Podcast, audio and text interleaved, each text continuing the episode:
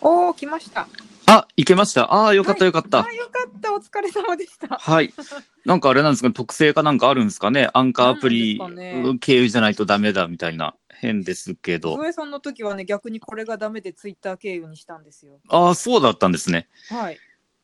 へえ。あ、そのお話も聞かせていただきました。楽しかったです、本当にあ。恐れ入ります。えっと、何が話そうかな。あ、サオトメイトライフを始めます。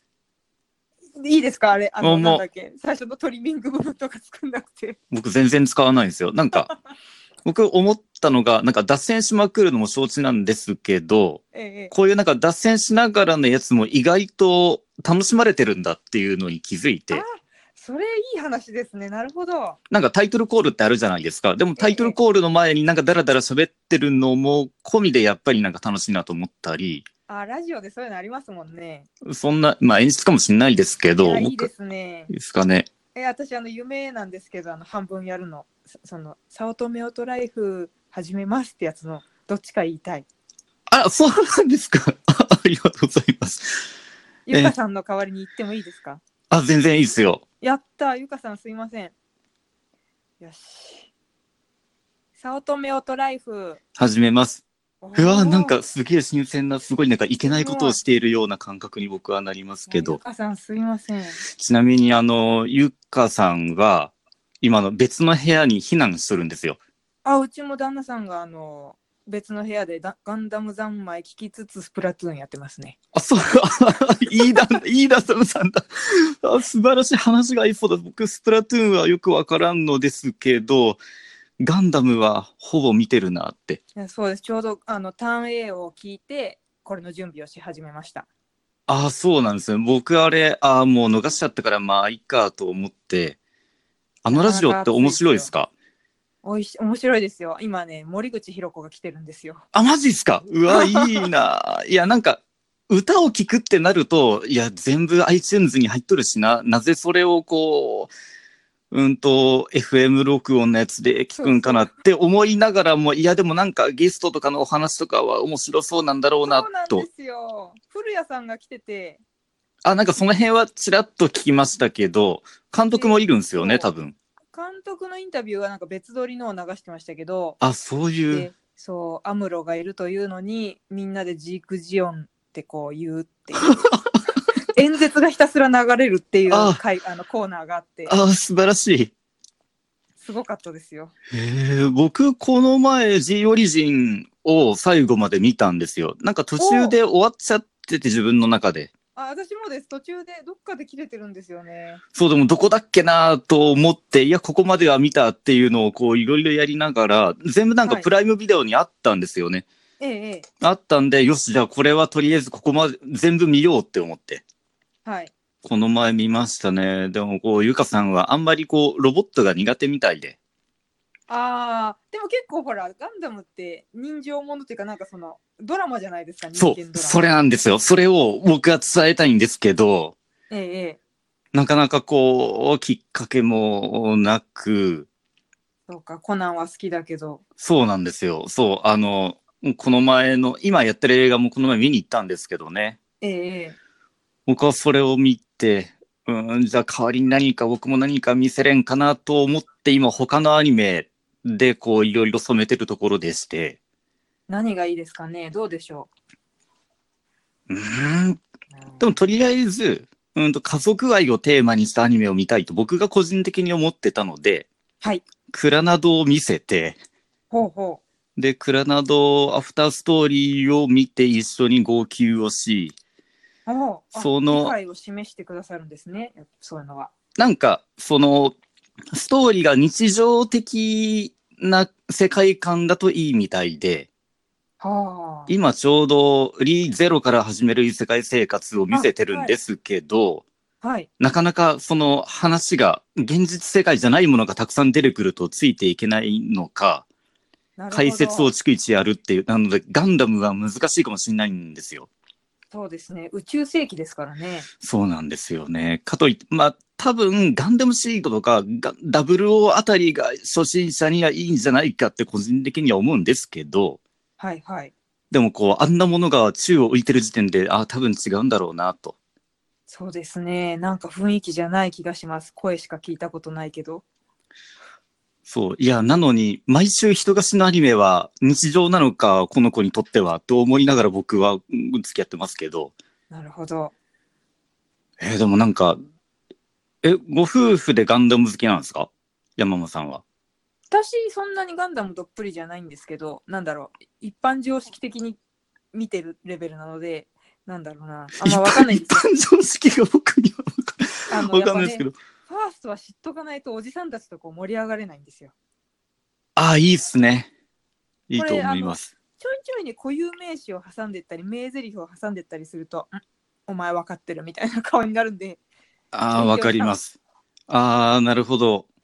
なんかあの、はい倉下さんと喋ってる時があったじゃないですか。はいはいはい。で、通常の3倍とか、赤いですね、とか、ああ、分かってるな、この人って思いながら僕が聞いてて、あ、倉下さんおっしゃってましたね。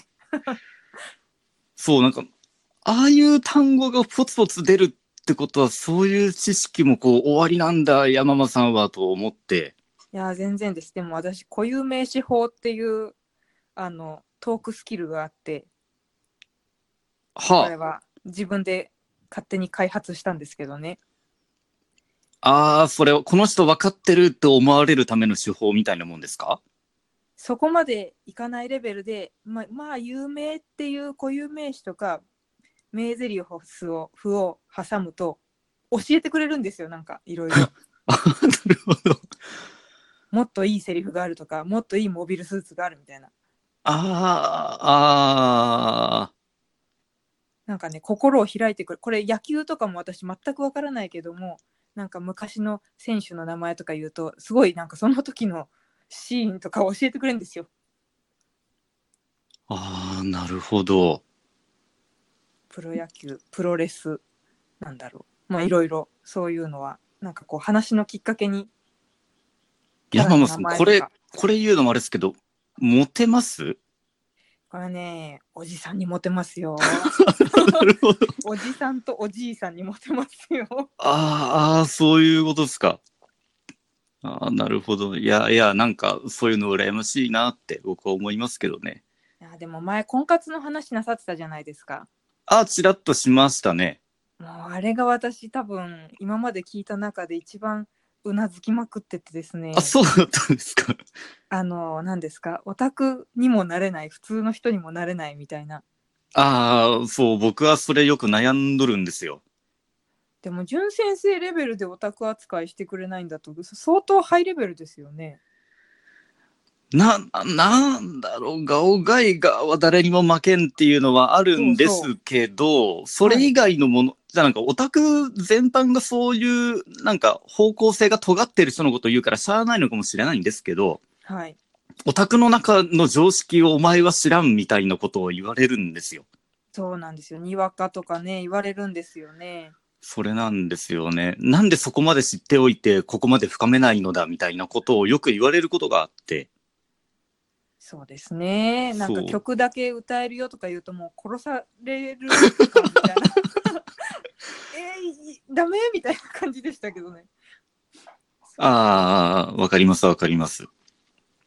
でもねでも逆にその曲きっかけで教えてくださる方もいるのでね使いようですねまあなんかオタクの人って語りたいっていうのが多分どっかにあるんだろうなと思うんですけど、なんガかオガイガー的にはどうですかえー、でも僕はあんま、ガオガイガーファンをこれ以上増やしたくないっていうのがあるん ですよ。なるほどそういう心理もあるんですねなんか、うーんと、なんて言ったらいいかな、教育的に言えば、友人のレベルみたいな話なんですけど、はい思春期あたりぐらいまでは、同類とつるむんですよ、うん人間って。ええでもこう、大学生、大人になっていくにつれて、同類だけでもなく、自分の人生が潤うような人と、こう、付き合い出すんですよね。はいで、オタクってなると、例えば同じアニメを見ているとか、同じゲームが好きだっていうのは同類のはずなんですよ。はい、うんそうですねってなると、あの、オタクって下手したら、あの、角のつっつき合いになるんですよ。うんうんうん。 そう、なので、ガオガイガーの中でもこのキャラが好き、俺はこのキャラが好き、よし、ならば戦争だみたいな風になるわけですよ。それが僕はちょっと嫌で、はい。なので、ガオ、ううーんと変なんです。ガオガイガーのこの辺が好きでみたいなものが勝っちゃうのを僕は嫌なんですよ。うんうんなので、ガオガイ、誰にも負けないガオガイガーファンでありながら、自分だけであってほしいなっていうのがあって、うん。はあ、なるほど。それはでも極めているからこその発想ですね、きっと。そうなんですかね。私やっぱりそこまで突き詰めて好きなものってほとんどないから、うん、基本なんかその教えてもらえるなっていう感じになっちゃうからな。あーあ、でもその、その吸収力はなんか羨ましいですよ。僕はもうガオガイガーとか、そのいろんなこだわりに対する知識が多すぎるあまり、もう容量いっぱいで、他のもの入らないですから。すごいですね。そこまで極めているっていうのが。そうか。そうなん、うんまあ、なので、こだわるところはとことんこだわっちゃうんですよ。そうですよね。キーボードだってこだわってらっしゃいますもんね。ああ、よくご存知で。いやそう淳先生はそのなんか極めるパワーがあるのが羨ましいなと思っていや、僕でもキーボードはそんななんか、僕の中でまだまだだと思ってるぐらいで、ああなんか大学生の時にお世話になった先輩たちでも結構もっと変態がいて、そうでしょうねうーんと、一個言えばカーソルキーやポインティングデバイスなんてもってのほかだみたいな人が結構いたんですよ。はあもう指はもうホームポジションのところからこう離さずにコンピュータっていうのは操作をするものだっていう、なるほどいるんですよね。あの、ターミナル大好きな Linux サーバー使いの人たちとか。おおもうそこまでいくとちょっと人種が私と違うなそう、はぼい、僕もそことはちょっと違うなっていう感じがするんですけど、でもまあ理にかなってはいるんですよね。うーんこう、キーから指を離さずにずっとこう、そこで操作ができるならその方が楽だろうっていうふうには思うんですけどね。はい絶対そうですねさすがにワードとかエクセルでオルトキープラスなんかキーのものを全部覚えて、それでごちゃごちゃやってるのの光景を見たら気持ち悪かったで すよ。マいウやスできにるようになりたいですけどねちょっとま、なんか天秤だと思うんですよね。そのマウスに持ち替えてやった方が自分のこれまでの知識だけでできる。でもこう新しいのを覚えるのは大変みたいな。いうんうんやでもなんか、ワードとかエクセルをキーボードだけで動かしてる様はほんと気持ち悪いですよ。画面が勝手に動いてるようにしか見えないです。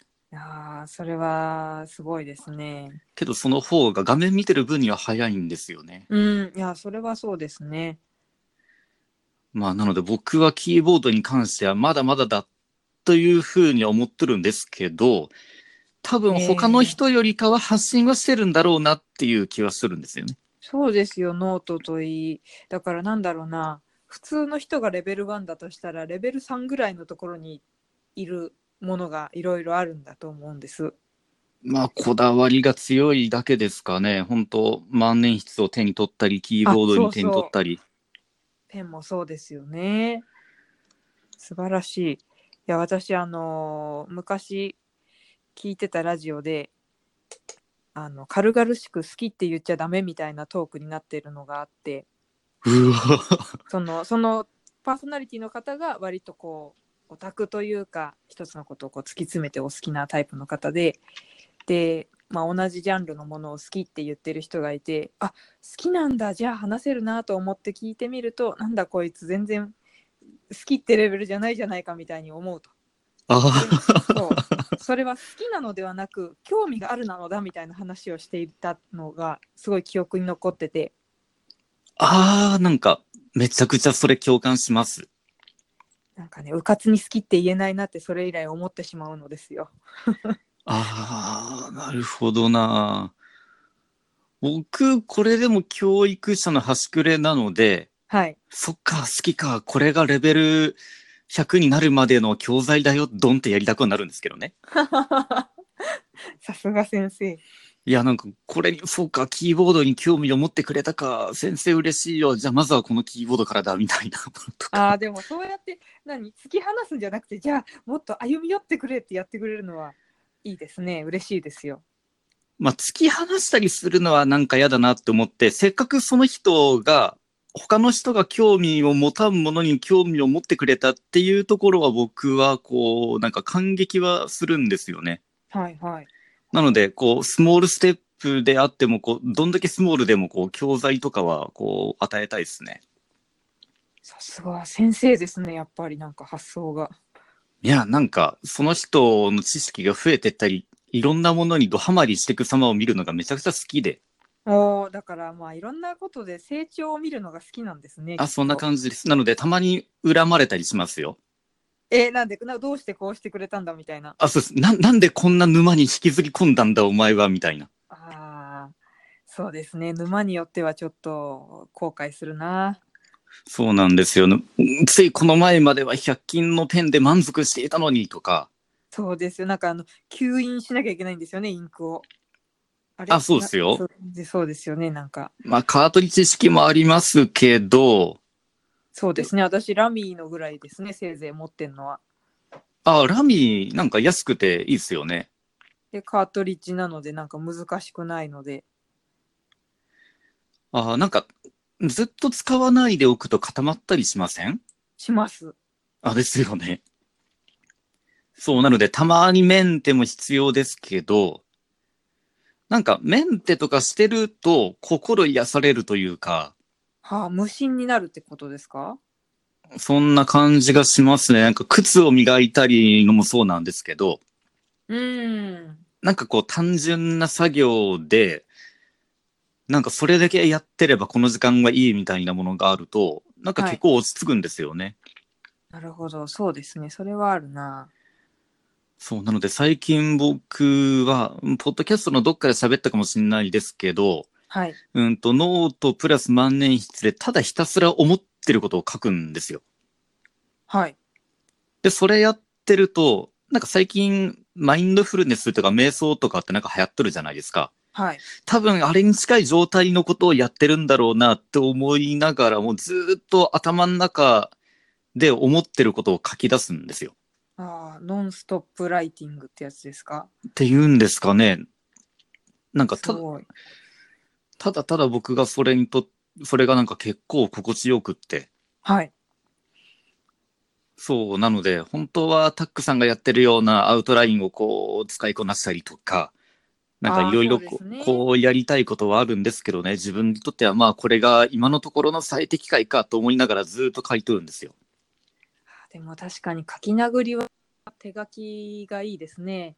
私はあの安上がりなペンテルの水性ペンと裏紙でいいんですけど。あ、そうなんですか。 それ書いた、まあメモとかアイディアって言うんですかね、どっか行っちゃわないですかあ、捨ててますよ。え、あ、マジですか。あの大事なとこだけアウトライナーに残したりとかしてますけど。ああ、なるほどな。僕は、あの、文具王さんが作ったアクセスノートブックってやつをずっはいはとい使ってて、うんうん。もうかれこれ7年ぐらいになるのかな。なんか発売当初から、もうこれがいいに違いないと思って、モレスキンの代わりに使ってるんですけど、すごい高いんですよね。あ、でも200ページで2500円ぐらいですかね。そうか、裏紙ただですからね。な、なんて言うんだろうな。なんか、うん結局はこだわりなんですけど、これだったら自分は結構文章が書けるみたいなものとして認識をしたものだと、たくさん書けちゃうんですよね。あーわかります。なんかそのペンの滑りとかでもなんかね違いますよね。まあ、あります、あります。そう、なので、もう僕はもう、なんか悲しいことが起こったとか、はい。なんかこう嫌なことが起こったとか、嬉しいことが起こったっていう時にずーっと書いてるんですよ。その内容とか、自分の感情とか。ええええええ。もうなのでこの前、うんと、押し入れから全部のその10冊分を引っ張り出してきて読み返したんですけど、はい。ああ、こんなことを自分は苦しんでいたんだなとか、い ろいろ振り返ることになあったりあ、、振り返れるのがいいですよね。なんかそれを思い出して、ああ、婚活でこういうことあったわとか、はい。全部そういうのを読み返してたんですよ。それをエバーノートとかに取り込もうっていうのはないんですかうんと、後で使うような知識があったらスクラップボックスに入れるんですけど、はい。もう、そこにあるものはそこにあるものとして封印をしたくって。うーん、もうそこに、そこだけで完結してるんですね。まあ、デジタルに、うんと、起こすのは後で使うからっていうのがあって、はい。なんかエバーノートはそれこそ職員会議で出たレジュメとかうんうん。をスキャンスナップで取り込む場所にはなってますね。はあはあ。そうか。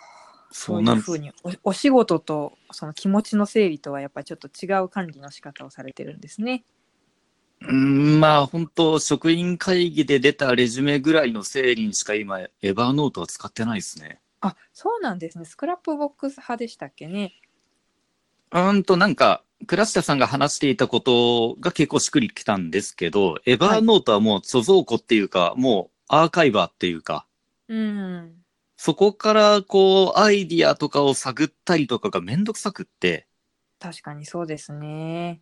そうなので基本貯めておくだけっていうはい。ところかなって思って、後で何かこのアイディアを使うかもしれないと思ったらスクラップボックスが多分生きる可能性が高いんだろうなってああ。思うんですよ。そうかそうか。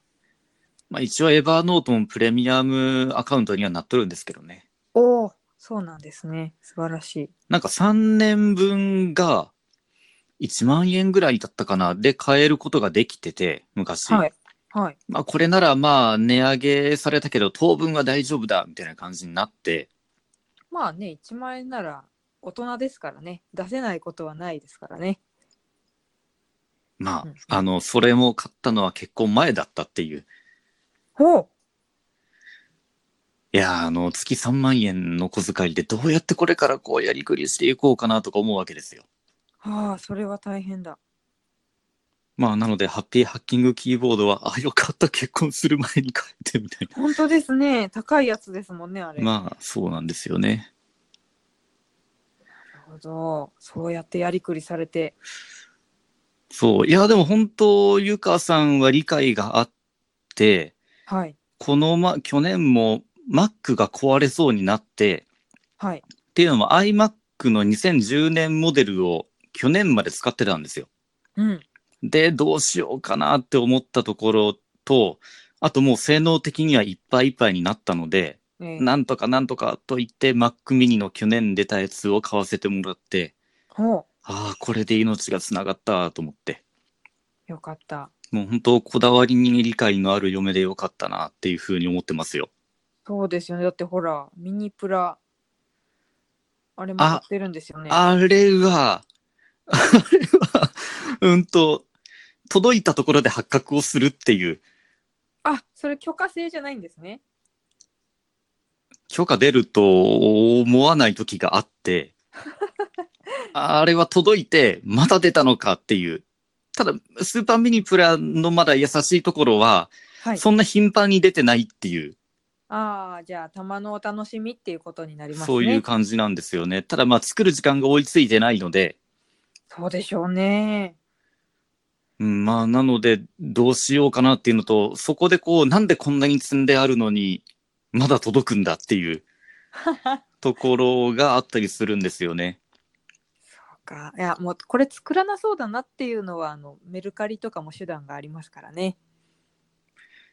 いやー、それが、一応あの、ガオガイガーのメインのやつで言えば、作ってないのもあって、ああ、保存用として買ってるのもあるので、さすが、やっこぱうりそれは違いますね。今とりあえずメルカリに、なまあ、出すにしても、もっと相場は上がるだろうと読んでるんですよ。ほう。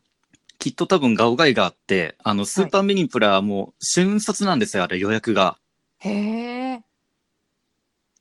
まあなんか、うーんと、需要がものすごく多すぎて、供給が追いついてないんですよ。へえ。なので、アマゾンとかでも見ても、もう結構なんか上がっちゃってて、そうか。次の、あれ、この間周年終わったばっかりですよね、ガオガイが。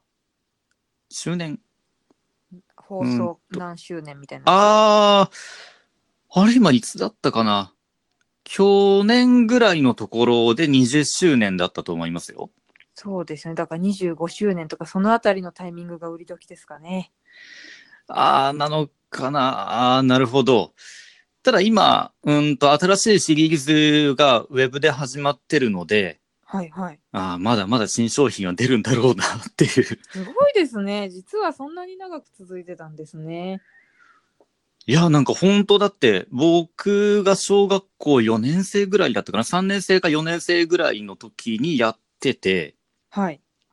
で、中学校と高、中学校ぐらいの時に OVA 版がやってて、はい。で、高校の時に完結をしたんですよ。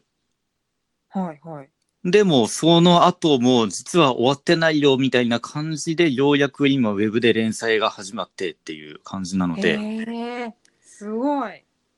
いやー、なんか、本当こんなにも長く続くんだな、これって。当時からしてみたら、本当信じらんないですよ。だって、小学校、僕が4年生の頃って、もののけ姫の頃ですよ。ああ、それと同じぐらいの時なんですね。そうです。それが、まだ終わってないっていう。そうか、20周年。へえ。まあ、でも本当結婚前に、コレクションケースも買ったんですよ、ガラスの。ええはい。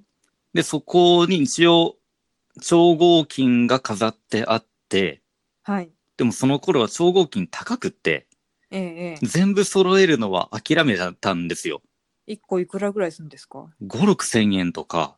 ああ。いや、中には無理。理をして買ったのもありますよ。1万5、6千。え、一そんな体にはい。いや、多分、フィギュアとかと比べると安い方だなと思うんですよ。まあ、まあ、そうは言っても、でも、いくつも買うとなるとね。そう、そこでスーパーミニプラが登場してくれて、プラモであるがゆえに安いという。ええええ。これは、これはこう、集めてくれって言ってるのか、チャンスかみたいな感じにこう思ってしまって。はい。そう、ただ一個諦めたのがあって、スーパーミニプラでありながら1万3000円ぐらいするでっかいのがあって、へえ。まあそれはやめようと思って。我慢しちゃったんですか。あの、口座からそんだけの額が減ってるとバレるんで、ちゃん本当にちゃんと管理してくださってるんですね。あの、まあ僕のその小遣い制をどうやってやろうかってなった時に、はい。まあ、アマゾンで買うときもクレジットカード決済なので、後払いなんですよね。うんうん。で、現金で使うこともあるので、はい。じゃあ、うんと、月に1回ぐらいのタイミングで、まあ、家族会議をやろうってことになったんですよ。うん。で、その時に、えっと、クレジットカード全部の明細と、それから UFJ 銀行の明細を CSV で提出をすることになっ てて、はい。そう、これ言うとみんなゲラゲラ笑うんですけど、うんなんか、で、これは何っていう、ああ、仕分けがあるんですね。ありますね。で、それで使ったもので、これはまあ小遣いだわなとか、これは生活に必要なものだなっていうところで分けて、はい。で、それで、その、これは小遣いだなっていうところの額の合計をサムカウンセルで出して、はい3万円これ超えとるやんってなるのか、お収まったね、よしよしになるのかうんうん。っていうところなんですよ。それが毎月。毎月。まあ最近やれてないところはありますけど、すごいなあ。やりますね。 3万円で。はい。すぐ超えちゃうなあ、遊んだら。そうなんですよ。まあでも、転勤して、うんと、前の職場、前のその勤務校とかだと飲み会多かったんですけど、最近はい飲み会の少ないところに転勤してこれたんで、おお。そんなに飲み会とかで使うこともないなっていう感じがしますね。あ飲み会ね、1回やっぱ4、5千円取られると、本当ですよ。 6回で終わってしまいます、ね。そうなんですよね。前の職場だと付き合いでゴルフにもコースに出ていたこともあったので、大変。はい。もう一回行くだけで1万5千とかですよ。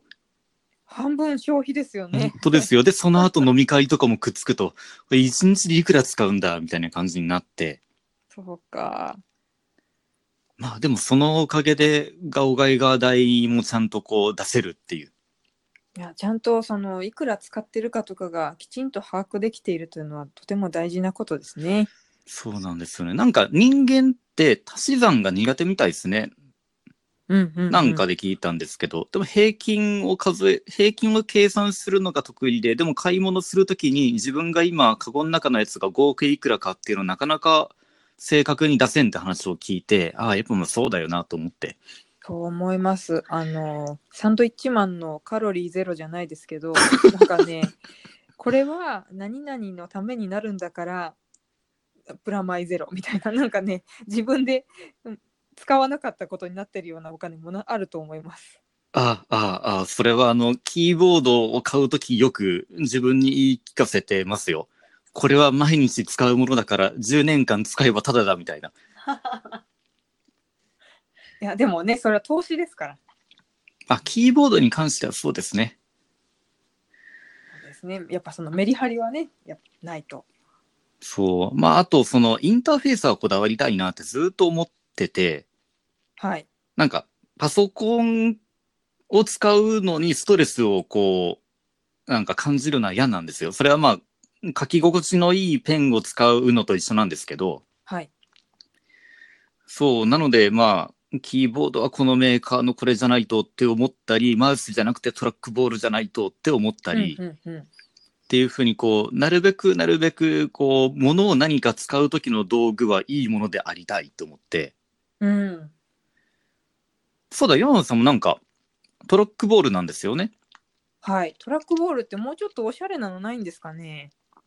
あーななんだろう黒赤のごついのが多い印象ですかはい。あと、青いのもありますよね、ボールのとこが。まあ大抵赤か青ですねそうですよね。しかも、なんか、ボーリングのボールみたいな、ラメラメしてる、なんていうんですかね。 あーまあ確かにマットじゃないんですよ。あーあーでもそれはマットだと多分滑らんと思うんですよはあ、そういう理由。昔は、うんと、ケンジントンっていうメーカー、まあ、結構有名なメーカーなんですけど、そこのトラックボールで、えーっと、まだスクロールのリングがなかった頃の型番だと、はい。なんか、ビリヤードのあの球と同じ大きさのやつがあって、へえ。で、そのビリヤードの球の、なんか、9番とかをそこにはめてゴロゴロやってる人とかいましたよ。いやー、ケンジントンのは私も見たんですよ。なんほでうこれだけロボットの操縦席みたいな非常ボタン的 なこうセンターにボールがドンって配置されてて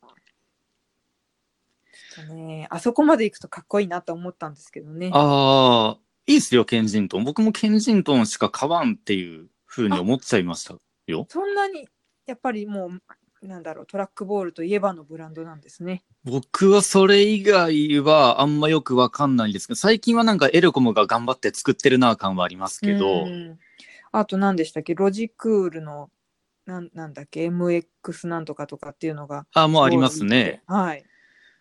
他なんかケンジントンだなって思っちゃう理由いくつかありますけど、保証がまず長いんですよ。長い。 5年間保証で、はい。で、しかも何かと理由つければ、もうすぐ送ってくれるんですよ、ケンジントン。へえ。気前いいですね。ほんとすごいんですよ。なんか、一回僕落としちゃって、はい。もう学校の渡り廊下をこう歩いてる時につまずいて、はい転んじゃって落としちゃって、ボールなんか傷傷になったんですよ。はい。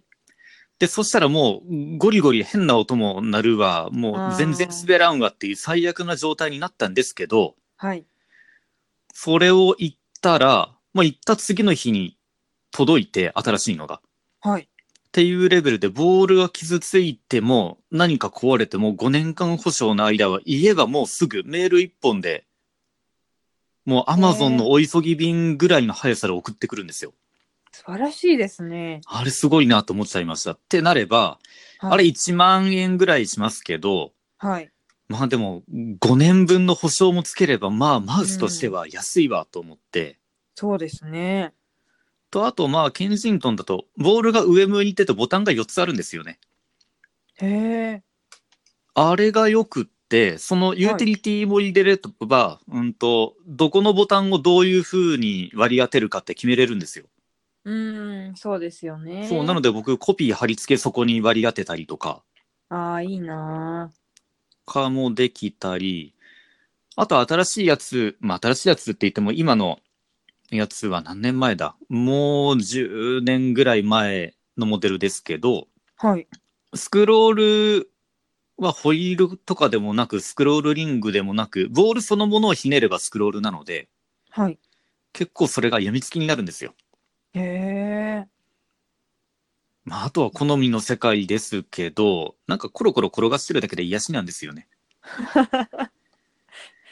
そうか。まだ未だに親指で操縦するのに、ちょっとまだ手間取るところがありますが。ああ、なんか僕思ったのが、まあ、親指のやつも買ってはいるんですけど、はい。なんかそのボールの大きさで、やっぱ操作のしやすさって変わるんですよ。でかい方がいいんですかでかい方が、まあなんかボールを転がす時の精度が増すというか、へーボールがちっちゃいとほんのちょっと動かすだけでボールがだいぶ転がるじゃないですか。はい。でもでかいボールであればあるほど、そのちょっと動かしただけでも傾きが変わるぐらいなんですよね。へえ。そうか。私、結構、その、持ち運ぶので、小型のにしちゃったんですよ。あー、なるほど。わかります。僕もロジクールの M570 っていう親指タイプのやつを不況用に持ってて、はい。まあそれを使う時とか、なんかプレゼンやる時、あー、ワイヤレスだしいいなと思ったりしますけど、うんうん。それはわかります。でも僕は、職場に1個と、この自宅に1個と、とりあえずはい自分の座るところには置こうって思って揃えちゃいました。素晴らしい。でも、それが一番ストレスがないですね。まあ本当はそうですね。だからどこに、自分がどこに行っても同じ環境でパソコンが使えるっていうのは結構大事だなと思って。うん。いやでもさっき渡り廊下で転んでっておっしゃってたからああの結構大きいの持ち歩いてらっしゃるんだなって思ってあ、たまたま、うんと、コンピューター室に持っていこうと思った時で、あなるほど、うんうん、そう、まあでもそれを機に、コンピューター室にはロジクールのやつを置いとこうって思って。もう持ち歩かないで済むようにそう、それが一番だなと思って。まあ、ただ、はコンピューター室で最近授業をやるときは、iPad を使うことが増えてきたので、別になんか、ああ、じゃあまあ操作方法を知れるときぐらいはマウスでいっかと思って。なるほどそう、なので職員室で最近は、何かいいマウスないかしらみたいな相談事があると、トラックボールっていうのがあるんですよ、と言って、はいとりあえずこう一週間貸すんですよ。おうおうで、そうすると、マウスと違って、その本体を動かさなくていいわとか、があったりするんで、あ、だったらこのモデルか、それかこの辺の、まあ、4、5千円のがいいですよって言って、うんはいこう、トラックボーラーが増えていくっていう。おー素晴らしいいや、なんか、ノートパソコンが支給されてるんですけど、はいそのノートパソコンのタッチパッドの横あたり空いてるじゃないですか。ええそこでマウスを動かしてる人が多いんですよ。ええへえそうかでも動かせないですもんねそんなスペースじゃそうなんです。だから、カンカンカンカン、あーみたいな感じにやってるんですよ。はいそれ見てると、なんでこの人はこんな不憫なことをやってるんだろうと思って。うんだったらトラックボールの方が動かさなくていいし、物がぐちゃぐちゃの中でもそれを置ければマウスになるしと思って。ああ、なんで身近に淳先生がいなかったんだろう。教えてもらえればよ かった。適当に買ってしまいましたよ。いや、なんか自分の手に持った感じでフィーリングで買っていいと思いますよ。まあ、まずはレベル1ということで、いきなりちょっとそのね、1万円のケンジントンさんはハイレベルだなと思ったん で。いくらだったかな安かったんですよ。あ、そうだったんですかはい。5000円もしなかったですね。あ、いいですね。まあ、初心者なので、それでいいかと思って。うんうんうんまあ最初は、なんかマウスの形に似てるやつから始めて、慣れてきたらまあでかいボールの方が、あはあ、い効率がいいんだなっていうのをどっか触って気づいていただければって、僕別にケンジントンの社員じゃないんです けどね。でもだいぶ今あのねもし社員さんが聞いてたら相当こうねお金を払いたくなってると思いますよ。ですかね。いやーなるほどな。だってあの私実は淳先生のことをあの認知したのがちょっと遅くてですねはあのゴリュゴキャストの最初のインタビューを聞いてその時はなんか情報の授業をスクラップボックスとかでこうやってますみたいなお話なさってたじゃないですあか。あ、言ってました、言ってました。いや、なんかそれで認知をしていただいたのは、だいぶ早いですよ。あそうなんですだいぶ早いです。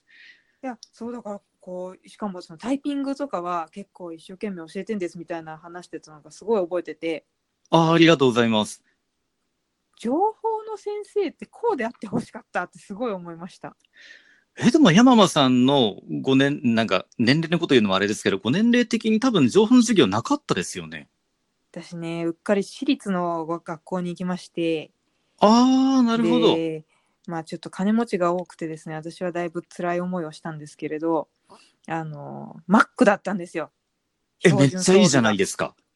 でキットピクスっていうソフトを使いながらみんないろいろ覚えていったんですけどねもうへ超初期ですよだからそうそうまだあのマウスもそれこそ後ろにボールが入ってて爪楊枝でホコリを取り出す時代ああ、ありました、ありました。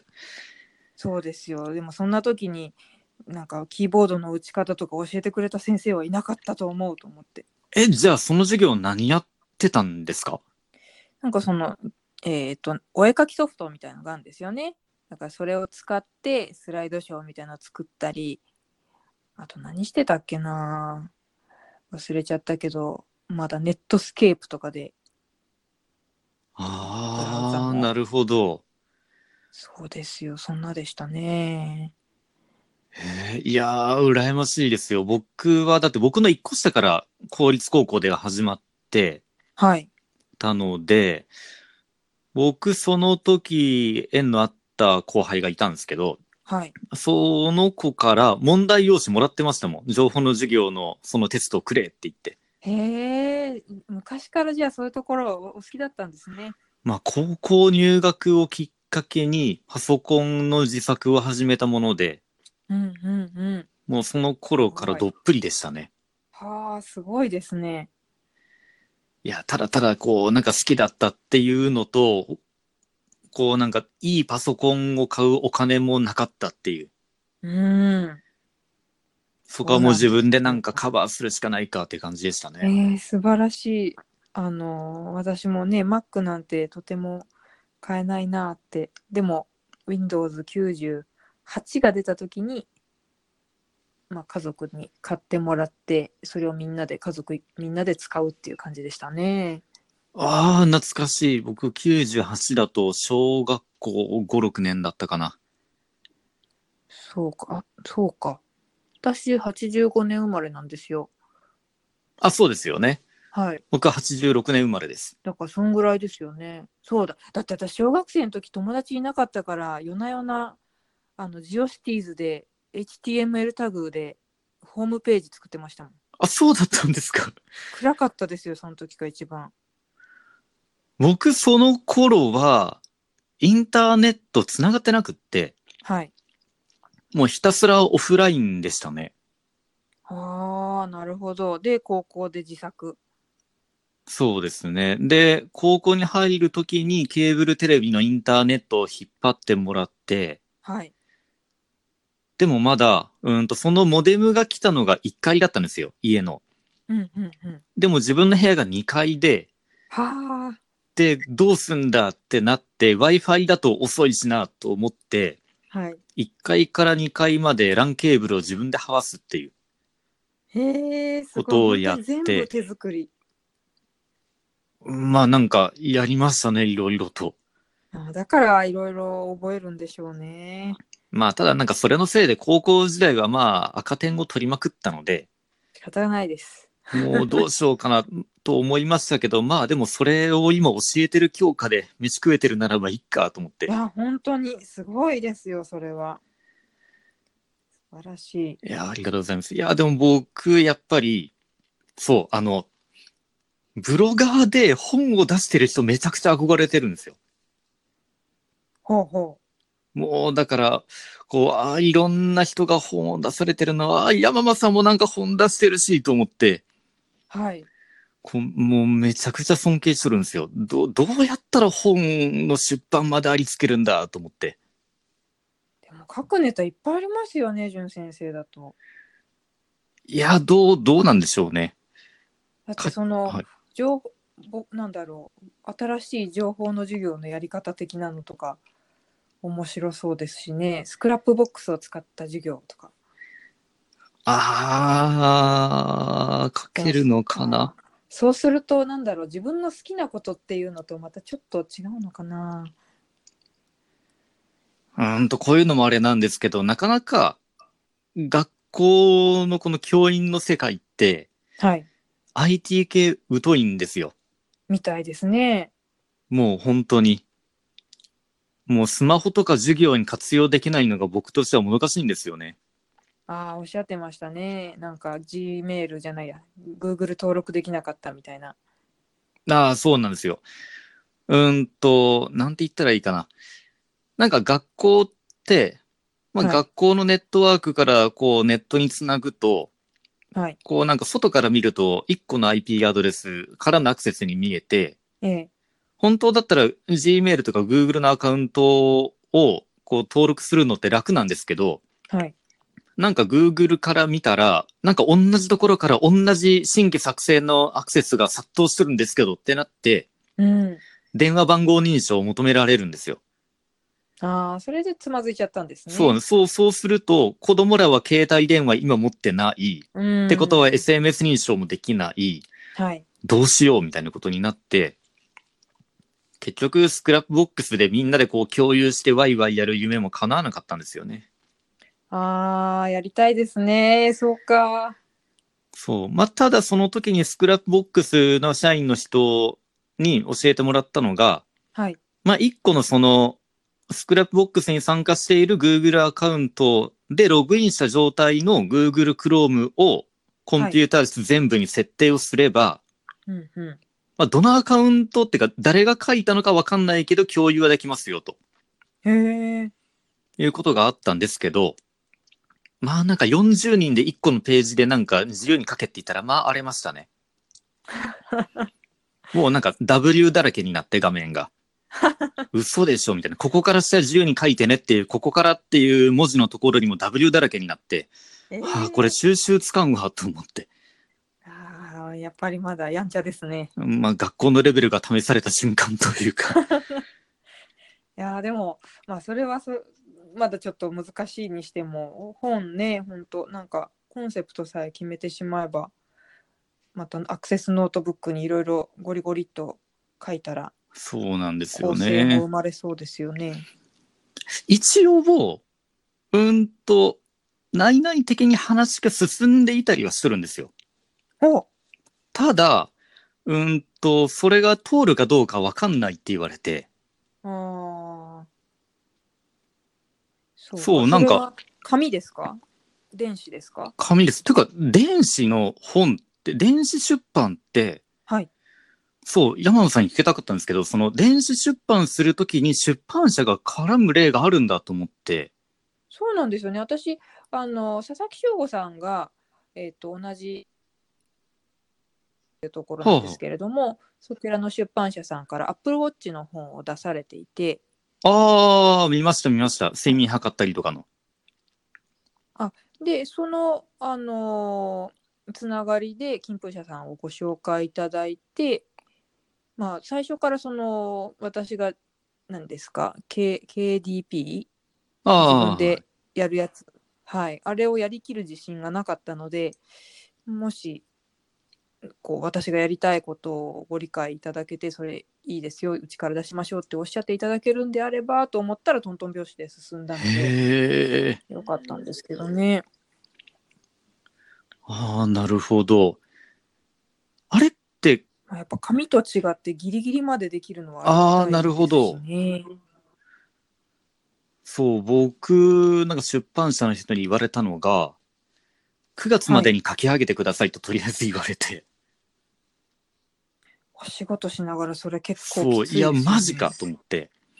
なんか今っはいて、うーんと、教師のその仕事術本も、なんか時短の本が流行ってて、時間をいかに短縮して早く帰るかっていうような本が流行ってうんはて、はいで、そういうのって、なんとかをするための40の方法みたいなものが多かったりするんですけど、うんそういうなんか時間が短縮できるようなテクニックが、 40から50ぐらい集まったら一冊にはなりますよと言われて、今必死にそんぐらいあるかなと思ってこう、書き出してる最中なんですけど、 40から50。はあ。そう。で、その1個のそのテクニックに対して2000文字から3000文字ぐらい書ければ、まあ一冊にはなるかみたいな感じらしいんですけどね。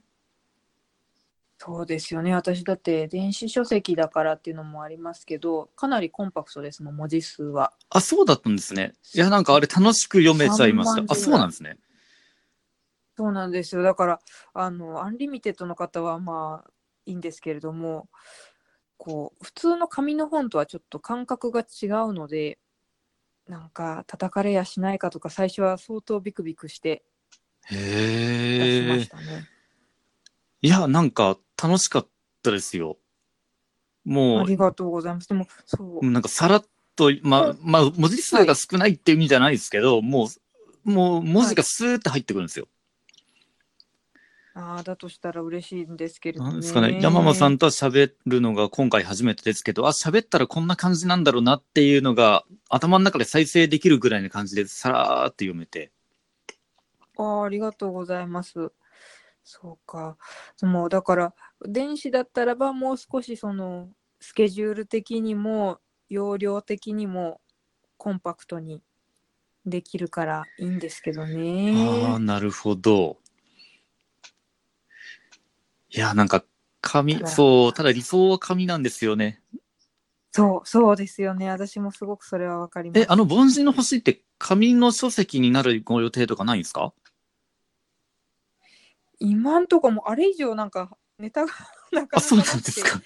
もうちょっとなんか、うん、別の章を加えないとなーっていう感じなので。あ紙は今んとこ予定ないであ、あすね、そうなんですね。僕なんかあれ読んでて思ったのが、なんかハーチューさんの本の感じに似てるなと思って、ああ、ハーチューさんの私あれ好きですよ。半径、半径5メートルの野望じゃなくてなんあ、だっそけう、な。僕それを、まあまだ読んでないんですけど、なんていうかな、アドガール、は読んだことがあって、あーはいはいはいな、なんか、山間さんの文章がそれっぽいなと思って、おお、やっぱなんか広告業界にいてエッセイ書く人ってあんな感じにはっちゃけるのかなって思ったり、。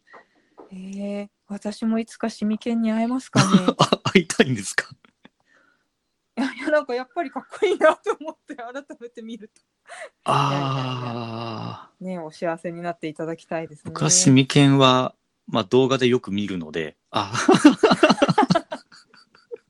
そうですよね。そう、いや、なんうんなんか最近メディアにああいう人たち出すぎだろうと思って、確かにそうですね。なんかアンダーグラウンド感がないですねそうなんですよ。なんかあの、アベマ TV で青い空さんがとかっていうのをゆかさんが喋ってる間に、あ、あうん、うん、青い空さんね、お世話になりましたけどね、みたいなのをよく。え、ゆかさん、そういうのは OK なんですかわあ、いや、どうなんだろうな。僕がなんかそういうサイトを見てるだけで血相変えた目で見たりしますけどね。まあでもね、そらさんは今や中国ではもう何ですか文化人じゃまなあいですけどそうなんですよね。結構な立場ですもんね。そう、やっぱそういう業界のことをこう世に広めるいいなんか役っていうか、そうですよね。そう、うん、もうだからなんか僕としては一人の男としてなんでその、その人の名前がこう飛び交ってる世界になってしまったんだろうみたいなも のが。本当ですね。ゆかさんが知ってるようじゃダメですよね。なんかダメダメってことはないけども不思議ですね。昔はちょっともうちょっと小声だったまあまあそうです気がしまね。まあでもそう、あの、Mac がメインマシンになってくれたおかげで、デスクトップ仮想で切り替えができるんですよね、Mac って。へえまあなので、うんうんこう、タッチパッドで、こう、シュッてやるとデスクトップ切り替わるんですよ。はいもうなので、ゆかさんが近づいてくるのをいち早く察知してシュッみたいな感じで、こう、な何もない Google のこう画面になってるようなことは僕はよくやりますけどね。多分それはゆかさんは悟っていると思いますね。マジっすか今変えたってきっとなんか分かってらっはあ、しゃ わる気がしかるますねかな。あー Windows の時は Windows D 最強説があったんですけど、白々しいじゃないですか。なんで何もないんだデスクトップそうになっんていうで。すよ。そうそう見ることないですからね。そうですよね。そうで、Mac だと、もうシュッてこう、さってやれたり、こう、いろんななんか操作がいいんですよね。ウィンドウ切り替えるとか。なるほど。そう。え、山本さん、Mac は使わないですかそうなんですよ。デビューは Mac だったのにもう、だから98からずっと Windows 等ですね。ああ、なるほど。まあ、僕も Windows は、うーんと、テレビ番組を録画してるやつが Windows なので、ええ1台あるっちゃあるんですけども、押し入れの中ですね、サーバーとかしてますね。うん、Mac ね、かっこいいなと思うけど、あんま分かんない人が使うと Mac 分かんないかなと。ああ、なるほじど。自分で調べる気持ちのある人じゃないと。ああ、それはあるかもですね。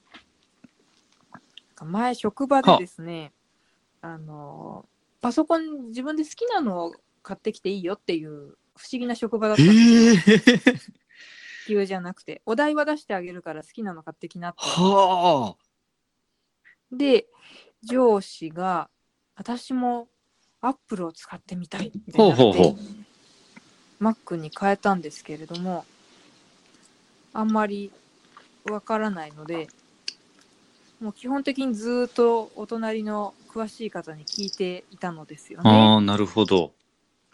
まあ、結構ご愁傷様だなと私はその教えてる人を見ながら思ったんですけれ どそうなっちゃうああ。何やるとねえ、それって、いつ頃の話ですかいつだろう前の会社だから、もう2、3年前じゃないですかね。ああ。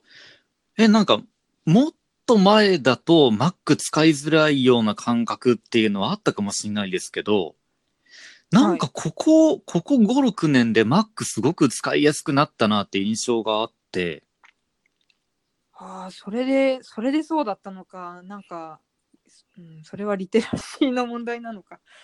うん、じゃあきっと私も使えるかな。使えるんじゃないですかね。いやでも、デルの XPS いいですよ、なかなか。あ、なんかブログに書かれてましたね。もう今、非常に気に入ってますよ。へえ。 4K だし。あれ 4K なんですかネットフリックスとかは、パソコンで見るように。持ああ、ってきましたそねれは素晴らしい。へえ。え、4K、Windows で 4K ってだいぶ細かくなりますよね。はい。で、タッチパネルなんですよね。ああ、なるほど。あ、いいっすね、それ。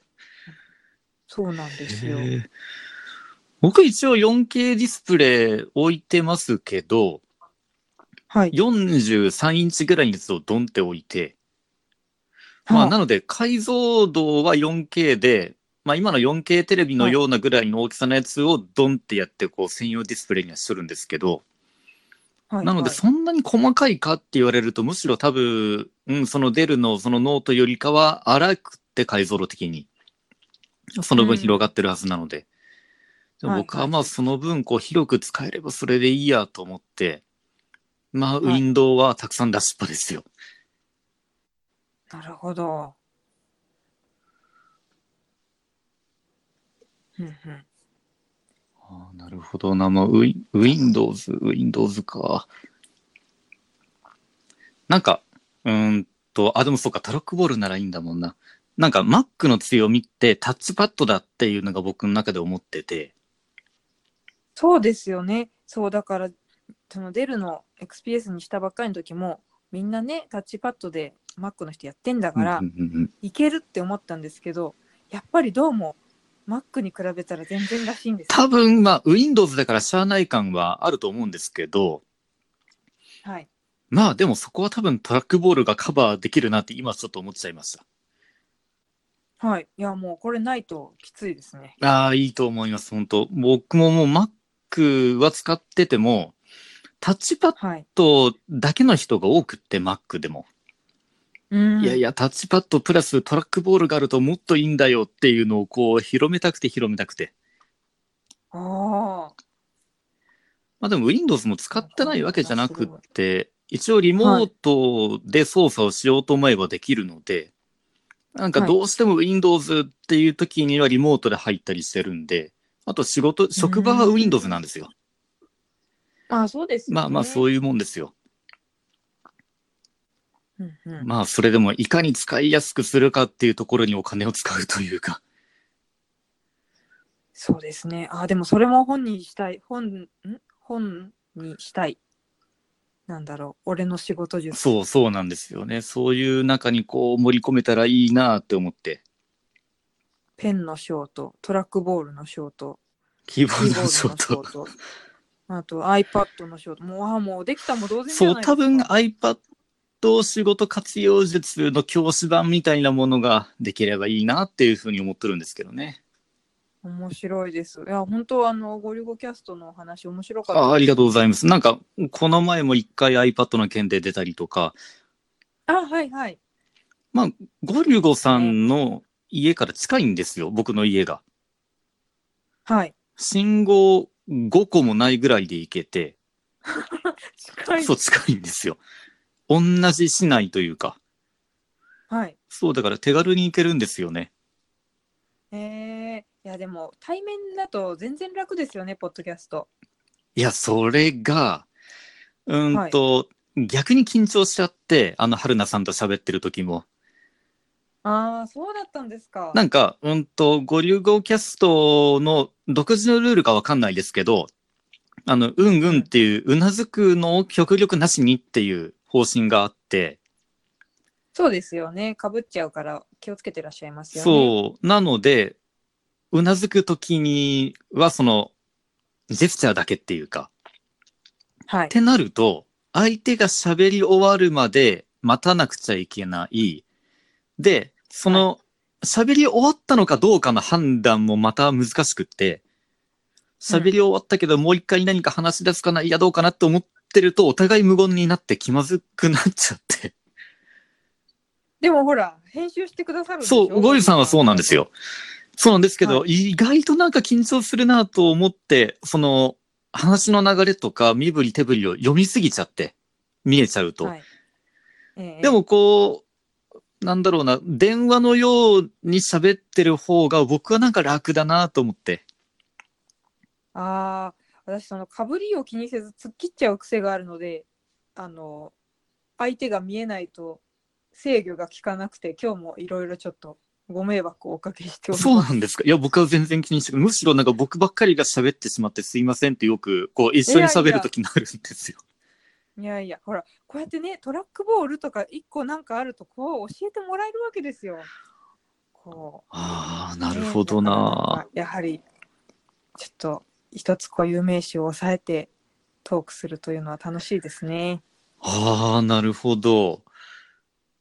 え、そういうテクニックってどうやって身につけるんですか。なんででしょうね。どうしたんでしょう。おじさんたちと話してたらそうなってしまいましたねるほどな。